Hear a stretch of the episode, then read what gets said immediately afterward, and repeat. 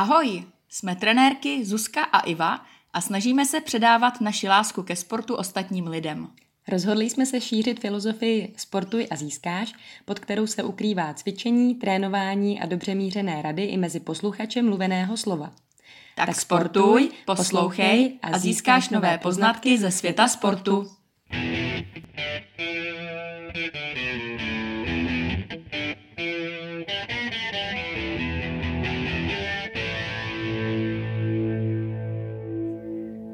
Zdravíme naše věrné posluchače a vítáme vás u našeho šestého dílu, který bude velmi speciální tím, že bude o nás dvou, tedy o mě, o Zuzce a o Ivce, která je tu opět se mnou. Ahoj. A začneme zase aktualitkou, jak už je naším pravidlem. E, my jsme právě s Ivčou teďka na našem prvním sportovním víkendu, který organizujeme jako trenérky. E, jmenuje se to Sportuj s námi v Českém ráji, protože jsme právě kousek od Jičína. A uh, zatím je to tady moc fajn. Doufáme, že se to holkám bude líbit. A pokud byste měli zájem, tak sledujte naše sociální sítě, kde uvidíte spoustu videí a fotek právě z tohoto víkendu. A kdybyste měli chuť s námi příště jet, tak uh, příští termín bude na konci března, přesně 20. až 22. 3. roku už 2020. A pokud se nám tento termín naplní, tak plánujeme potom ještě druhý, který by byl první víkend v Dubnu. A nyní předám slovo Ivče, protože my máme dneska aktuality dvě. Je to tak, děkuju. A když byla Zuzka u toho roku 2020, tak já na to hnedka navážu, protože dnešní aktualita je z mistrovství Evropy v házené mužů, které se bude konat 10. až 22, pardon, 26. ledna 2020. A protože máme takovou no, No, ten podcast bude takový jako lehce seversky laděný, tak jsem vybrala tuhle aktualitu z tohohle důvodu, že je uh, zajímavostí, že se bude konat na třech místech, a to v Rakousku, v Norsku a ve Švédsku, přičemž eh, naši muži budou hrát první zápas 10. ledna proti domácímu Rakousku ve Vídni. A pak budou ještě uh, pokračovat proti Severní Makedonii a nakonec 14. ledna mají poslední zápas základní skupiny proti Ukrajině. Takže se určitě dívejte a držte chlapům palce.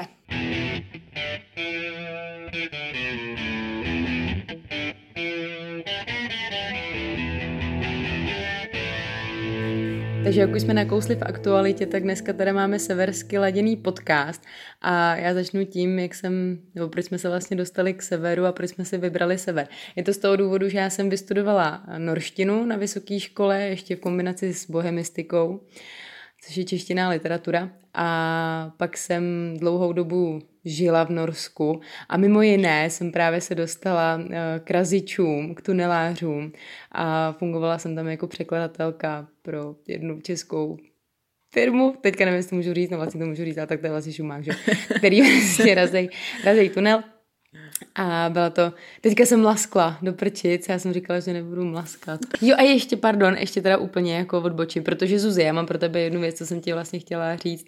Aha. A to je, že já jsem někde vyčetla, že my totiž máme tenhle na šestý díl, šestý podcast a já jsem někde četla, že většina podcasterů vzdává natáčení podcastu po nějakým šestým, sedmým díle, že tím jako to je mm-hmm. jako jejich strop a pak už nenatáčí.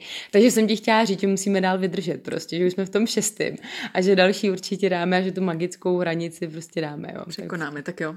Takže se No a zpátky teda k severu a já tam mám takovou vtipnou historku, protože když jsem se tam nachomejtla, tak já jsem o ražbě tunelu nevěděla vůbec nic. No maximálně jsem věděla, jak se řekne norský tunel, což bylo en tunel, takže to nebylo zase tak jako těžký, ale jsem netušila vůbec.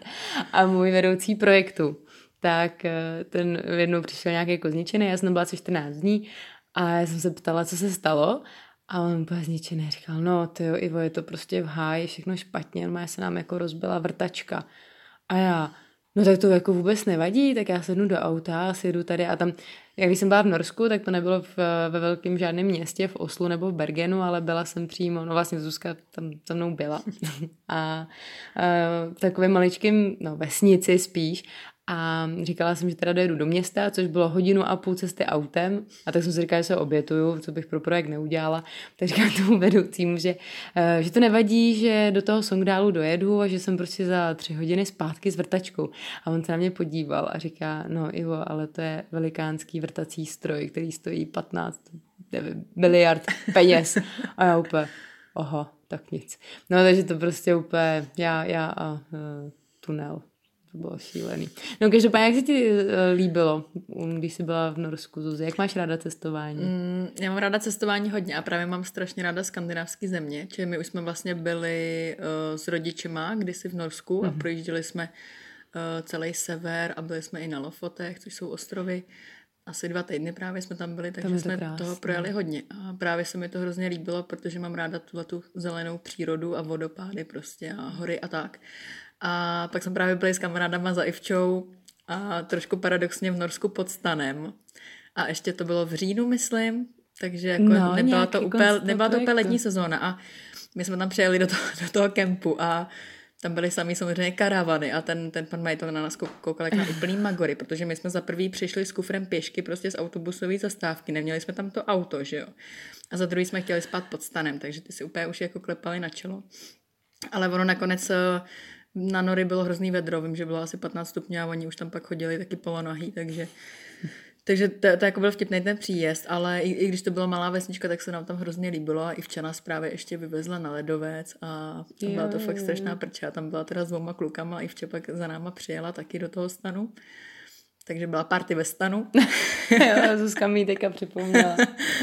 a, a moc se mi tam líbilo, no. A říkám, mně se líbily hrozně i Švédsko, Dánsko a tyhle ty okolní státy, takže ráda se tam zase určitě někdy vrátím. Mm, to je hezký. A já se zeptám i vči to, jak tě napadlo studovat zrovna norštinu?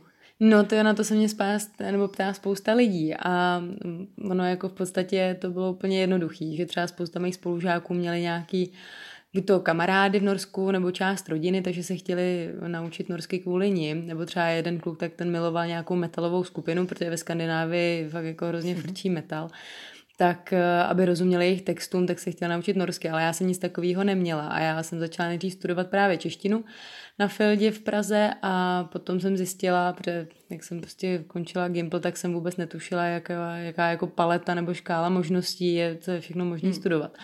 A tam jsem teprve zjistila po jednom semestru, že si můžu vlastně vybrat jakýkoliv takovýhle jako, ne cizokrajný, ale fakt jako minoritní jazyk a můžeš ho začít studovat bez toho, aniž by si měla znalost toho jazyka, hmm. což prostě u velkých jazyků jako francouzština, španělština to už prostě hmm. nešlo. No a já jsem zjistila, že v tu dobu bych si třeba, no, tam třeba na výběr maďarština, pak jsem zjistila, že když je to ugrofinský jazyk, takže to teda jako asi nebude jen tak jako easy peasy, lemon squeezy. A vždycky jsem chtěla někam vycestovat a říkala jsem si, že během výšky bych chtěla fakt jako někde, někde žít, někde si to jako vyzkoušet. A v tu dobu se otevíralo, se vždycky jako otevíralo jednou za dva roky a točily se různě právě ty skandinávské mm-hmm. jazyky a v tu dobu byla dánština a norština. Já jsem si poslechla, si pamatuju, já jsem si poslechla dánštinu a dánština je opravdu jako jaková němčina, jako když máte, ale to přirovnávají uh, horký brambor v puse. A tak když, když jsem slyšela, tak jsem si říkala, no to asi nedám. A ta norština mi přišla taková jako zpěvnější, takže jsem si nakonec vybrala norštinu a byla to výborná volba, protože mě to tak jako provází celým životem a navíc vlastně, když člověk umí norsky, tak eh, se jako říká, že rozumíš všem těm skandinávským jazykům, protože to má hodně blízko k mluvený švédštině a zase jako k dánštině, když mluví dánové hodně pomalu, tak jim rozumím a zase ale výborně rozumíš té psané formě, mm. že psaná norština a dánština je ten, téměř totožná. Takže, takže to byla nakonec výborná volba a, a jsem za to ráda, no, protože jsem potom vlastně začala i uh, po, po se potom překládat, takže jsem překládala detektivky, tím jsem začínala, paradoxně, protože detektivky vůbec nečtu a začínala jsem tímhle, protože to je nejlehčí na překlad, nebo udává se to. A pak jsem překládala i nějakou dětskou knížku a o koních, což bylo taky takový jako...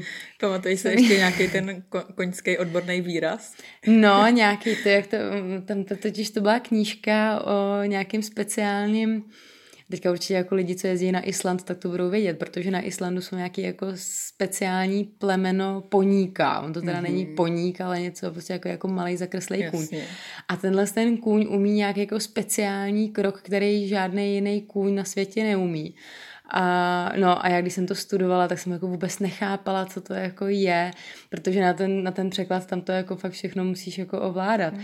No tak to bylo jako hodně teda těžký a já fakt jako nejsem koňák a no a paradoxně teďka jsme se přestěhovali za Prahu a máme hnedka koně uh, vedle, vedle domu, takže tak jsem si říkala, aspoň že... znala. No právě. tak, eh, no ale právě jsem chtěla říct, že s tím překládáním to bylo fajn, že přece jenom jako je to taková samotářská práce, že sedíš doma s počítačem. Ale já jsem v tu dobu ještě eh, dělala atletiku, takže jsem to hezky propojovala s tréninkem, což bylo naprosto úžasný. Hmm. A myslím si, že pro tebe to, ty jsi to asi taky měla takhle, ne? Že si potom začala vlastně pomalu pracovat. Nebo jak jsi to měla ty? Jak jsi, nebo... Já jsem to měla, já, já jsem chodila na střední na, na Gimple a uh, mě jakoby celý, celý studium provázelo to, že mě hrozně všichni tlačili do toho a jdu na sportovní školu. Jo.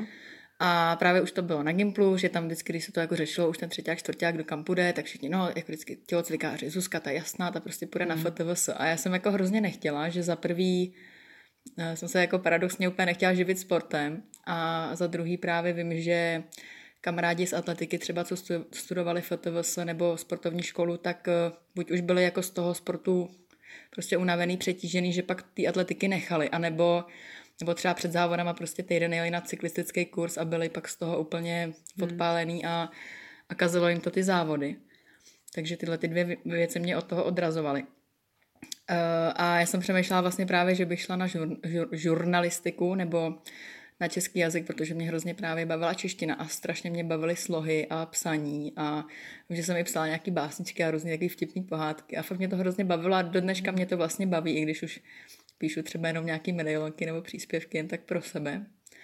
Ale ani vlastně nevím, proč jsem tam nakonec nešla. Já myslím, že jsem měla strach z těch přijímaček, že to bylo na Karlovce prostě takový ty dvoukolový přijímačky. Jo a, a to jsem se asi bála, že se v tom úplně asi neprosadím. Hmm. A to mi úplně připomíná, já právě taky, to si fakt, když jsem končila, teda končila střední Gimple, tak jsem vůbec nevěděla prostě a hrozně jsem se bála. Hmm. Přitom teďka jako zpětně bych si říkala, to jo, tak já bych si dala třeba pět, šest přihlášek a jen tak jako ze strany tam šla, ale přesně jak říkáš, že já jsem chtěla na žurnalistiku, to vůbec, to jsem si pak na práva, to jsem ani neposlala přihlášku hmm.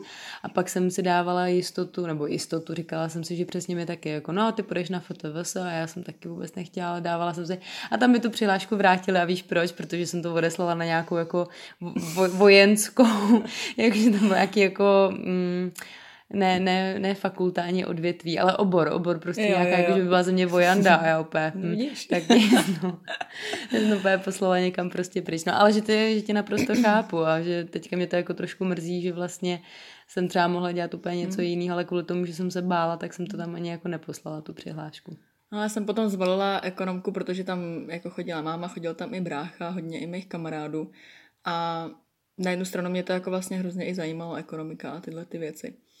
Takže, takže jsem šla na ekonomku a tam mě pak na podnikohospodářskou fakultu na VŠE a začal mě tam hrozně bavit marketing, protože je to zase takový kreativní obor a je to trošku spojený i s tím psaním a s vymýšlením nějakých třeba sloganů nebo, nebo log, obrázku tak, tak to se mi líbilo. Takže jsem si myslela, že budu teda marketák, ale pak jsem vlastně poznala už na tom magisterském studiu, že marketáci jsou, teďka doufám, že někoho neurazím, ale oni jsou na to většinou hrdí, eh, že jsou to takový ty workoholici, co Fakt? jsou prostě, hm, i, i vím, co mám spolužačky třeba, co tam dělají, tak, eh, tak jsou prostě v práci od sedmi do sedmi a hmm. dokud to prostě nedodělají, tak neodejdou a je to, ono je to hrozně baví, protože to jsou kreativní lidi a mají kreativní práci, ale to jsem nechtěla mít eh, nejenom kvůli atletice, ale potom prostě třeba i kvůli nějaký rodině, nebo hmm. tomuhle mě to přijde jako zase, že by ta práce neměla být asi úplně 100% náplň toho života. Hmm. Takže, takže jsem prostě, prostě paradoxně skončila, že se živím sportem, no. I když jsem že to vlastně fajn. nikdy nechtěla, no. tak uvidíme, jestli to, jestli to tak jako dopadne. Jestli, jestli no ale tak ty jsi vlastně měla, uh, víš co, to, to je jako jak jsi prostě z té sportovní rodiny, tak stejně jako si kolem toho sportu byla pořád a fakt jako děkanka, na který jsi jako denodenně, že jo, ty tomu prostě obětováváš celý život a je to fakt jako tvoje rodina. Jo, jako je tam, je tam komplikovaný, že jako normální lidi tohle asi nechápou, ale když chcete dělat uh, sport na nějaký výkonnostní úrovni, tak prostě když k tomu sedíte 8 hodin za počítačem, tak to není úplně, nebo naopak, když třeba 8 hodin stojíte, uh, tak to, tak to není úplně ono, no, pak na tom hmm. tréninku. A proto se mi právě líbila eh, vlastně ta pozice té trenérky ve fitku, protože tam to bylo takový půl na půl. Já jsem tam občas byla s těma klientkama, cvičila, ale zároveň, protože jsem byla provozní manažerka, tak jsem uh, dělala právě i nějaký třeba tabulky, měla jsem tam na starost uh, ty ostatní trenérky a takhle. Takže tohle to v tom bylo fajn, že jsem chvilku seděla, chvilku stála, chvilku jsem si něco odcvičila. Ale pak, pak, už jsem, pak už jsem se chtěla postavit na vlastní nohy, no, takže hmm. jsem zkusila tu cestu té trenérky a teďka uvidíme teda, jestli to klapne.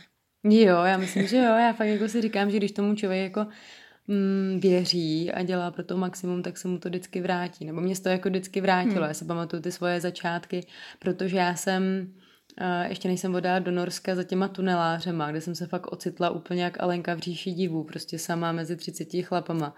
A tak jsem ještě paradoxně předtím pracovala ve škole na prvním stupni, kde jako ty děti mě naprosto milovaly, takže já jsem pak jako ze dne na den se jako ocitla z toho lásky plného prostředí, kde bylo jako paní učitelko tohle z toho neodjíždějte. Tak jsem si připadala taková jako opravdu plná lásky a přijela jsem do toho Norska, kde byla tma, čtyřmetrový závěr, minus 20 stupňů a do toho jako nepříjemný chlapy, který uh, si mysleli, že, že vlastně jako to všechno znám a já jsem nevěděla vůbec nic, jako mě tam třeba někdo řekl, no tak Ivo, prosím vás, zavolejte tady na tu skány a vyřešte to a já, a co je skánie? A kamže mám volat? A to mám volat norsky? A jaký číslo? A pak jsem jako nevěděla, protože oni v tom hmm. projektu vlastně byli už dva roky hmm. a jsou zaběhlí. A já, jako bylo to ohromně těžké se do toho kolektivu nějak jako vůbec dostat. A ještě hmm. když jsi ženská, tak to dostáváš jako sama ženská prostě jenom mezi chlapama, tak to jako dostáváš jako totální hmm. čout. Ale pak, když jako už jsem se zaběhla, tak eh, zase naopak jako ty chlapy tě mají potom rádi a přistupují k tobě hmm. asi jako jinak, než třeba potom v nevím, co mi říkala mamka, která pracovala vždycky jenom jako zdravotní sestřička v ženském kolektivu, tak říkala, že pro ní zase vždycky bylo takový jako ten opak, že jako byl začátek takový medový, ale pak se tam přesně jako objevují intriky a podobně, no. Těžko říct. No já k tomuhle ještě jenom mám, uh, že že mě vlastně pak už uh, trošku lezlo na nervy být zaměstnaná, ale Myslím si, že z takového důvodu, který úplně moc lidí nemá, ale mě vadí, jak jsou lidi právě okolo mě neschopní. My jsme se o tom dneska s Ivou bavili, že uh, prostě ráda se spolehnu na sebe, protože já jsem takový plánovací a organizační typ, že mám ráda všechno v pořádku a hrozně mě pak rozčiluje, když mám spolupracovat třeba s někým, kdo to nedodržuje. Hmm. A, a měla jsem právě problém, jak jsem dělala tu provozní manažerku a měla jsem tam třeba na pohovorech právě nový trenérky, který jsem měla přijmout, tak jak byli nezodpovědní, že nepřijdou na pohovor, neomluví se, nedorazí třeba i do práce a ženský si prostě jdou zacvičit, zvoněj tam a pak mi volají domů, jako když já vůbec nemám směnu nebo něco. Takže tohle mě úplně, to, tohle mě hrozně jako vysávalo. Hmm, no to je hodně vyčerpávající. No. A vlastně ale jako i, i třeba šéf, jo, mě, mě hrozně jako rozčiluje, když dostanu nějaký úkol, který udělám, fakt ho udělám na 100% a pak nikdo ten výsledek nechce vidět. Hmm. A mně se prostě stávaly takovéhle věci a pracujte pak v takovémhle prostředí. Hmm. Jo. Tak já už jsem si pak vždycky říkala, tak nemám se na to radši vyprdnout, teda mám to dělat, má to cenu, bude to po mně chtít, nebo to za týden zapomene. Hmm. Jo, hmm. tohle je jako na palici, no. Z toho jsem jako byla docela vyřízená, no. Jo, ono potom, když to potom člověk ale vidí zase z té druhé pozice, že jo, že no, když je jako člověk šéf, já jsem si potom jako vyzkoušela zase, když jsem se vrátila z Norska, tak jsem pracovala jako ředitelka jazykové školy mm-hmm. a na to, ono, ono je to jako potom hodně náročný a fakt spousta lidí podle mě musí být na nějakých práškách, aby to jako dali, protože přesně jako ocenit výkon každého toho zaměstnance a teďka se staráš ještě o chod školy, o finance, teďka na tebe tlačí prostě s business plánem, s marketingovým plánem a už to jako všechno prostě se jako nabaluje a je to, no je to jako neuvěřitelná fuška, takže furt je podle mě přesně nejlepší pracovat sama na sebe. Být pánem, no. tak. Což já teďka výhod. vlastně jako jsem, protože pracuju sama, sama na sebe tady s mojí malou dcerou, což je teda taky jako náročný, ale má to zase jako svoje prostě pro a proti a taky jako si neumím představit, že bych se vrátila zase do nějakého hej, těch korporátů a pracovala tam od nevidím do nevidím a taky bys taky jako bych chtěla být už uh, svojí vlastní paní, tak snad to vyjde. No a když jsme u toho Zuzi, tak já mám takovou, my jsme totiž se Zuzkou řekli, že si dáme v tom podcastu ještě nějaký jako podpásový otázky, jo. Hele, tak Zuzi, já teda mám pro tebe jednu. No, to se bojím. A to je, neboj se, Uh, já totiž uh, ráda poslouchám podcasty, takže já jsem vlastně jako Zuzku navezla do toho, z toho našeho podcastu, jeho povídání. To pravda. Chudák malá. A já poslouchám třeba jeden podcast, který se jmenuje Deep Talk. A tam je teďka myslím, že to je Petr, Petr Ludvík, který vede ten podcast a on napsal i knížku Konec prokrastinace, mm-hmm. a to teďka ohromný uh, ohlas a on se vždycky na závěr, a ten deep talk znamená, že on třeba s tím hostem, vždycky je to formou rozhovoru a s tím hostem mluví třeba hodinu, hodinu a půl, aby se opravdu dostal někam jako deep, někam do hloubky. A na závěr se každýho toho hosta ptá, a to se chci zeptat já tebe, co je jako jejich smyslem života, nebo v čem prostě spatřují smysl uh, života. A mně to přijde moc hezký, mm-hmm. tak můžeš zatím jako přemýšlet, protože on jim tam vždycky taky dává jako pár chvil na rozmyšlenou. A je fakt jako zajímavý, jak fakt, eh, co, co ty lidi odpovídají. Já ti nebudu říkat, abych tě nějak neovlivnila. Ale tak mě jako teda hnedka napadla jedna věc a myslím si, že smyslem, já nevím teďka, jak to jako zartiku, zartikulovat teda dohromady, um, myslím si, že to je jako spojovat lidi, mm-hmm. to znamená tvořit nějaký přátelský skupiny a a vím, že i když jsme měli jednou takový deep talk právě s kamarádama z atletiky, a kde jsme si dávali takhle na sebe zpětný vazby, bylo to hrozně takový intimní a mě to třeba strašně rozsekalo. Hmm. Jako, že úplně jsme se v podstatě, já vždycky říkám, jako slíkli z kůže. Hmm. A tam se mi to vlastně takhle vracelo od těch kamarádů, že mě takhle vidějí, jako, jako takový strom, který jako těma větvema právě spojuje, spojuje ty lidi. A mám to hodně zakořeněný v tom atletickém oddíle, že já se prostě snažím, když třeba přijde někdo novej, tak se s ním hnedka nějak seznámit a hned ho nějak jakoby dostat do té party. A snažím se takhle hodně i pomáhat, bavím se právě hodně i třeba s kamarádama, kteří jsou o dost mladší, jim třeba 15. Mm, a No, snažím se jim nějak radit a prostě, aby, aby nebyli odstrčený, no. A... Hmm. Víc mě k tomu napadá, no. no. to je jako úplně úžasná věc, co říkáš. Ale musí být hrozně jako náročný se potom setkávat eh, s nějakým negativismem, nebo víš, s nějakým jako hmm, hejtem, hmm, jak to, protože hmm. jako lidi, kteří takhle přesně jako hodně jsou navázaný na přátelství a na um, spolupráci, tak podle mě jako to dostávají pak strašně sežrat, tak uh, jak to jako vnímáš ty? Já jsem se úplně teda, musím říct, s nějakým vyloženě, nebo ona jako teda, já, já u sebe hodně pocituju, že, že ty vošklivé věci se člověk nepamatuje tak jako ty pěkný, jo. Hmm. Ale vyloženě, že bych si teďka vzpomněla na nějaký jako fakt velký, velký hate, nebo že by mi někdo fakt jako hodně ublížil, tak si jako asi nespomenu, člověče. Hmm. Hmm. Jo, že buď jako, samozřejmě někdy prostě za to taky můžeš, že, že něco fakt poděláš, ale že bych se vyloženě někdy cítila, že jako mi někdo ublíží, když jsem to až tak si nezasloužila, tak jako úplně, jako jo, asi bych něco vymyslela, ale ale spíš mi přijde, že mi to ty lidi vracejí většinou jako v dobrým, no. Hmm, no tak to je hezky. Že to naopak jako cítím, že, že to tam pak, že se mi to fakt vrací, to hmm. přátelství, no. Hmm. Takže asi tohle, jestli je to pro tebe uspokojivé. Jo, jo, jo, mně se to, mě to moc líbilo. tak já, já, já dám taky rovnou otázku. Dobře, no, tak já mám, já mám jako dvoj otázku. Yeah. Nebo dvě teda, můžu to rovnou říct, že mám dvě. Tak ale první mám otázku, jestli si jako vybavíš, nebo jestli si to pamatuješ, kdy jsi nejvíc v životě cítila opravdu jako fyzickou bolest? Fyzickou bolest? Hmm. No, hele, asi jo, no. Já myslím, že to bylo opravdu a to byla i jako pak propojený i s tou psychickou bolestí, kde se ti vlastně jako zhroutí svět. A to bylo, když jsem si zlomila kotník. To si úplně vybavuju. Bylo to, přestože nejsem pověrčivá, tak tohle to bylo teda paradoxně v pátek 13. To byl, pátek, to, to byl pátek 13. Hmm. A ještě můj tehdejší partner měl eh, bakalářský promoce, a my jsme se domluvili tak, protože to měl někdy odpoledne, tak jsme se domluvili tak, že já půjdu ještě dopoledne na trénink a potom se jako rychle osprchuju a nafintím se a půjdu na ty promoce. A bylo to v listopadu a už byla taková jako jaký ty ranní mrazíky. Hmm. A já jsem byla no, u nás vlastně na děkance, hmm. na našem stadionu a byla jsem úplně sama. A skákala jsem metcalfy, eh, což jsou takový jako odrazy, kdy skáčete. Pliometrie, přesně tak. Eh, kdy skáčete ze strany na stranu a jak byla už ta dráha jako namrzlá, tak mě podkouzla noha a já jsem si plnou vahou prostě přisedla eh, levej kotník, což byl můj odrazový kotník. No a opravdu jsem jako úplně křuplo a teďka jenom jsem viděla, jak ten kotník, teďka to bude fakt jako nechutný, když to představí, takže mi ten kotník prostě plandá úplně jako na druhou stranu. A já jsem se ho vrátila zpátky a pořád, jak, jste, jak máte jako srdce toho sportovce a bojovníka, tak byla to jako nepředstavitelná bolest. Fakt jako, jak se vám tam prostě zlámu. Mě tam, já jsem si vlastně uh, zlámala obě dvě kosti a, uh, vazy. a vazy.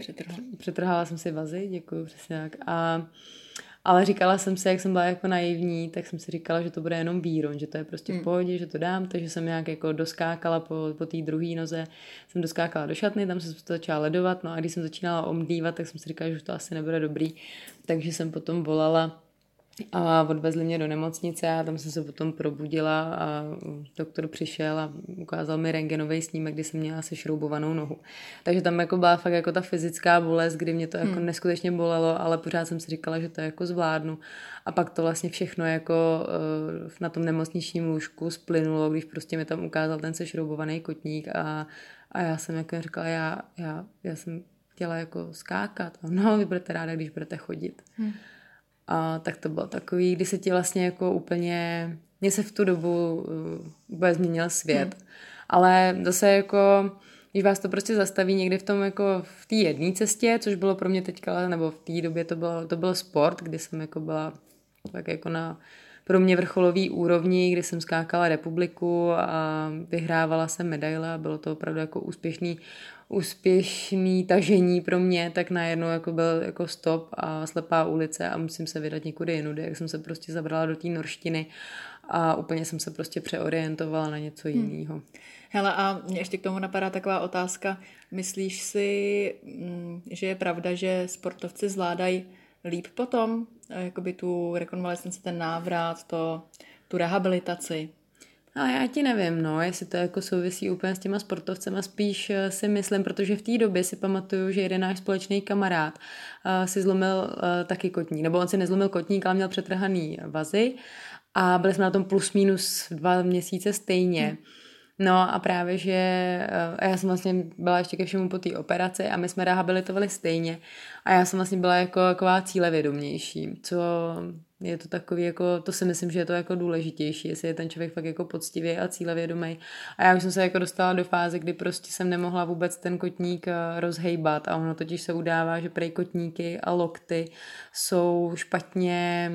Jakože uh, špatně srůstají? No, právě, že oni tě jako srostou až, až jako moc, že je potom špatně jo, ohybáš, jo, že takhle, nemáš už potom takovou plnou hybnost, hmm. když to rameno a koleno to vlastně se dostává hmm. jako hmm. do té plné hybnosti líp, takže já do teďka vlastně v tom kotníku nemám prostě úplně jako stoprocentní hybnost, hmm. ale jsem na nějakých třeba 90%, což je jako super po tom, co se mi stalo ale uh, byla fakt jako do, doba, kdy jsem jako ten kotník prostě nevohnula a už prostě nikdo nevěděl, co, nic nefungovalo, žádný rázový vlny, takovýhle prostě šílenosti jsem absolvovala.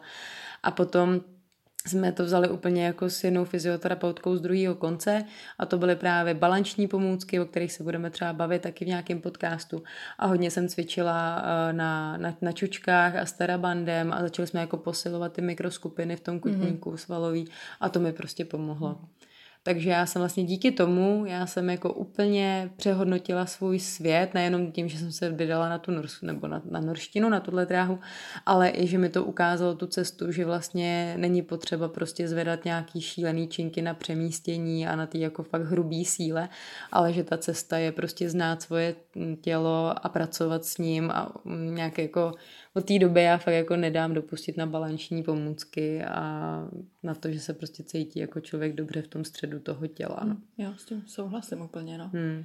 A jenom proč jsem se na to ptala, protože to Uh, právě třeba rodiče, když byli na operaci s kyčlí, nebo mamka, když měla uh, zvrklý kotník, tak oba, že bývalí atleti, tak oni vždycky hrozně, třeba když jsme jim volali, nebo jsme byli na návštěvě, tak jako říkali, už, už jsem ušel 230 metrů. Tak už, jo, a že se, jo, anebo uh, ušel jsem, já nevím, tady cestu odsud pro housku prostě za pět jo. minut. A že mě by taky hrozně zajímalo, jestli tohle dělají všichni, hmm. že mně přijde, že to je, jak jsou právě postižený z toho sportu v uvozovkách. Že si musíš furt dávat oni, nějaký jo, jako mety, že mají prostě mety cíle. a ty se jako překonávají, jo, že proto jsem se tě na to ptala, že, že ty sportovci možná mně přijde, že mají v tomhle právě asi tu vůli přece jenom možná jinou, no a hmm. A i tím, že, jako, můžeme, že mají rádi ten, ten pohyb, tak možná o to víc se chtějí vrátit potom vrátit, zpátky. i když třeba k jinému. No. Hmm, protože ti to dělá dobře, no.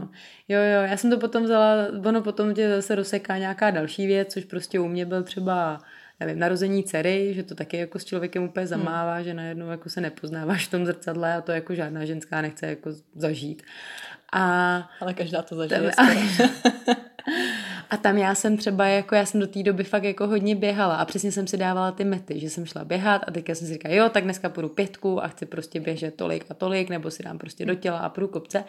A tam se to u mě jako zlomilo zase jinak a já jsem si poprvé v životě prostě po té třicíce začala ten pohyb užívat. že mně prostě přišlo, že do té doby, co jsem dělala profesionální sport, nebo i potom, tak eh, jsem pořád měla hlavu toho výkonnostního sportovce, že furt nějaký mety a pořád závodit. A teďka zjišťuju, že pro mě v tuhle tu chvíli to není prostě dobře, že, hmm. my, my, že to vlastně teďka jako nepotřebuju a naopak si ten pohyb užívám a zjišťuju, co, to, co tomu tělu jako dělá dobře. Což si myslím, že třeba nevím, jak to máš ty, ale jako když jsem dělala já profesionálně atletiku, tak mi tohle to jako úplně prostě unikalo, nějaká jako fakt celostní prostě medicína. Že by že prostě není mm. potřeba furt jako pracovat jenom fyzicky s tím tělem, Jasně, ale že tam je hrozně jo, jako jo. důležitá ta psychika prostě. To je to pro, no. Nacítit se na to tělo a Začala jsem si třeba jako hodně, to je taky jako taková osobní otázka, ale to budeme možná taky, jako kdyby to někoho zajímalo, ale začala jsem hodně pracovat třeba s menstruačním cyklem. Mm-hmm.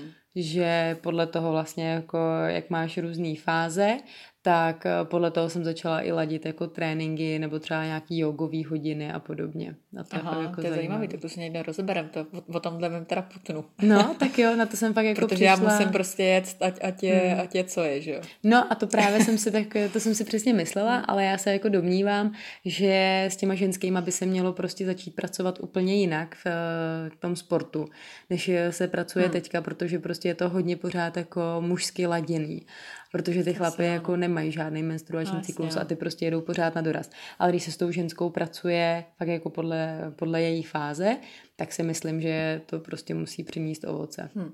Tak to si někdy rozebereme. No, to, to jo, teda to mám no. ještě rezervy. Hele, já to teďka odpinknu ještě úplně jinam. Co ty a hudba a hudební nástroje a takovýhle věci, čím jsi prošla za život? Ježišmažiš. Hele, u mě je prostě problém ten, že já jsem levák, nebo to není problém, ale když jsem se jako chtěla uh, naučit třeba na kytaru, tak uh, samozřejmě mě prostě učili v obráceně. Hmm takže já jako zahraju na kytaru nějaký akordy, nějaký prostě cajdáky, Montgomery, Biosbony, tak to jako zvládnu, ale, ale nemám tam ten rytmus, protože jo. prostě bych to chtěla obráceně. jako v obráceně, ale hmm. už je prostě pozdě. No a teďka hraju na xylofon s Alicí, to mi jde.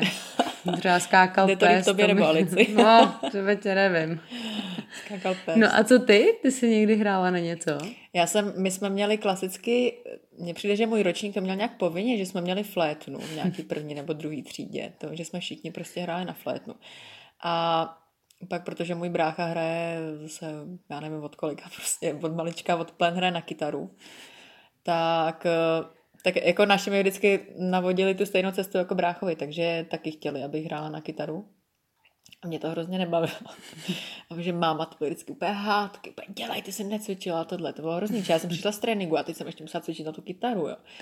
A teď mě to jako moc nešlo a mě hlavně hrozně nebavilo, jak se hrajou furt ty etídy, že? Mm-hmm. Já jsem prostě chtěla, když už, tak hrát písničky, no jenom, že samozřejmě jako taky hnedka někdo nevezme diska, nehodí tam otočku, když to vůbec neumíš, jo. Takže zahraj písničku, když neumíš jako nic, že jo.